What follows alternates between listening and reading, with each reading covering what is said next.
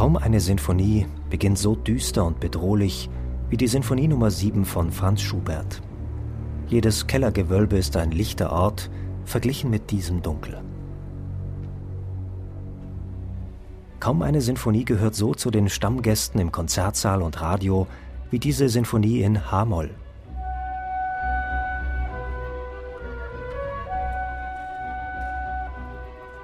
Schubert siebte ist klassisches Allgemeingut, obwohl das Werk rätselhafte Klangwelten aufeinander prallen lässt, mitunter Anflüge des Wahnsinns hörbar macht, genauso wie blumige Walzerseligkeit, und obwohl sie nur zwei Sätze hat.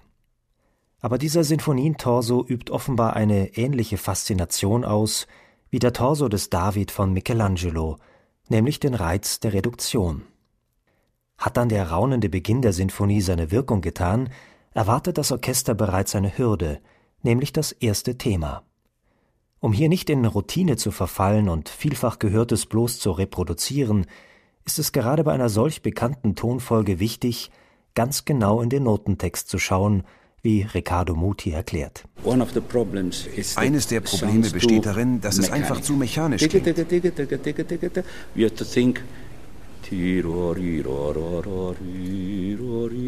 Es sollte klingen wie eine Linie. Practically should sound like an entire line.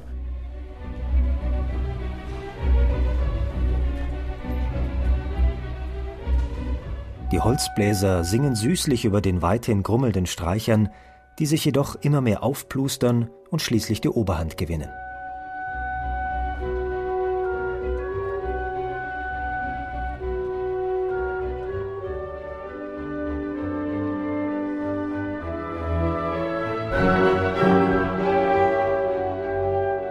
Aber die Bläser rappeln sich auf und beginnen ihr Spiel von neuem.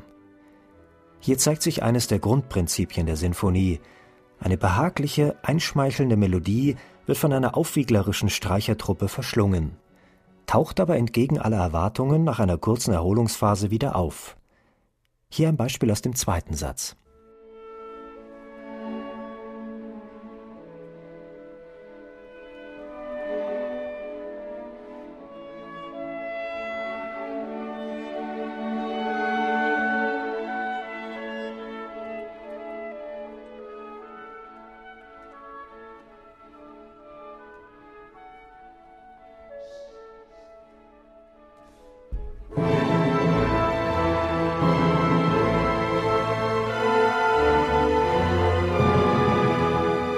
Erst verschwindet die Klarinette unter der Streicherwelle, aber dann schüttelt sie den Ballast ab und singt erneut ihr Klagelied. Nicht nur das Liedhafte, sondern auch das tänzerische Element taucht in Schuberts Siebter immer wieder auf. Gleich zu Beginn des ersten Satzes im zweiten Thema ein vielfach ausgeschlachteter Ländler. Als Filmmusik und als Werbespotmelodie wurde er benutzt und er machte sogar mit den Schlümpfen im Kinderfernsehen Karriere.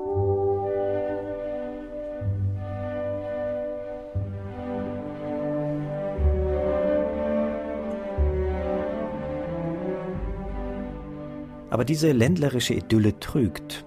Auch hier ist kein Platz für weinseligen Frieden, wie er einen beim oberösterreichischen Heurigen einlullt. Harsche Orchesterklänge rufen zurück in die Realität, eher wie der Kater am Morgen nach dem Heurigen. Riccardo Muti probt diese Mahnung mit dem Orchester. Erst ein Forte, dann ein Fortissimo. Tempo. One F.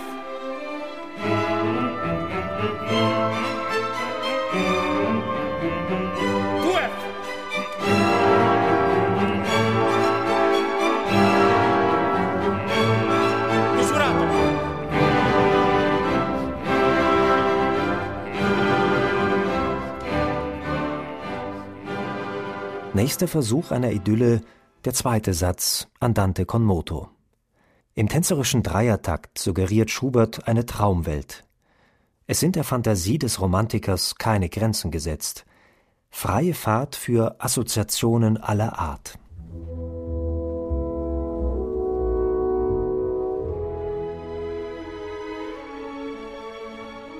Viel Zeit zum Traumwandeln bleibt nicht, denn nach dem bereits bekannten Muster donnert das komplette Orchester wieder daher und beendet die Leichtigkeit vorerst.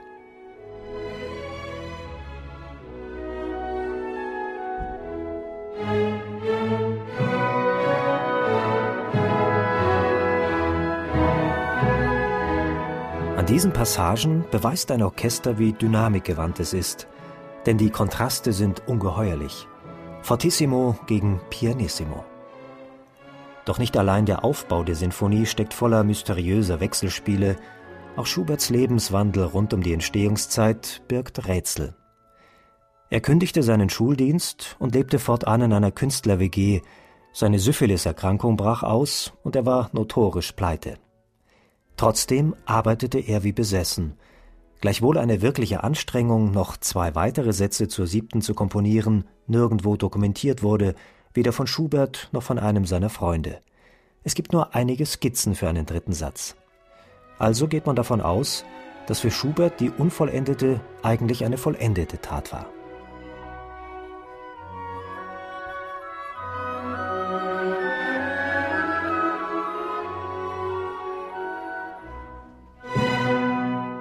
Dabei wäre Schubert eine komplette Sinfonie sicherlich gut bekommen, allein wegen seiner katastrophalen Finanzlage. Doch er träumte statt von vier Sätzen lieber von der großen Oper. An den befreundeten Librettisten Bauernfeld schreibt er Ich kann nirgendwo hinkommen, ich habe gar kein Geld, und es geht mir überhaupt sehr schlecht. Ich mache mir nichts draus und bin lustig. Übrigens, komme so bald als möglich nach Wien, weil man von mir eine Oper wünscht. Wegen einer Oper, zu der es aber nicht kommt, und der Wandererfantasie legt er die angefangene Partitur für immer in die Schublade. Erst 37 Jahre nach Schuberts Tod erlebte die Sinfonie Nummer 7 H-Moll ihre Uraufführung im Wiener Redutensaal und feierte schon damals einen sensationellen Erfolg.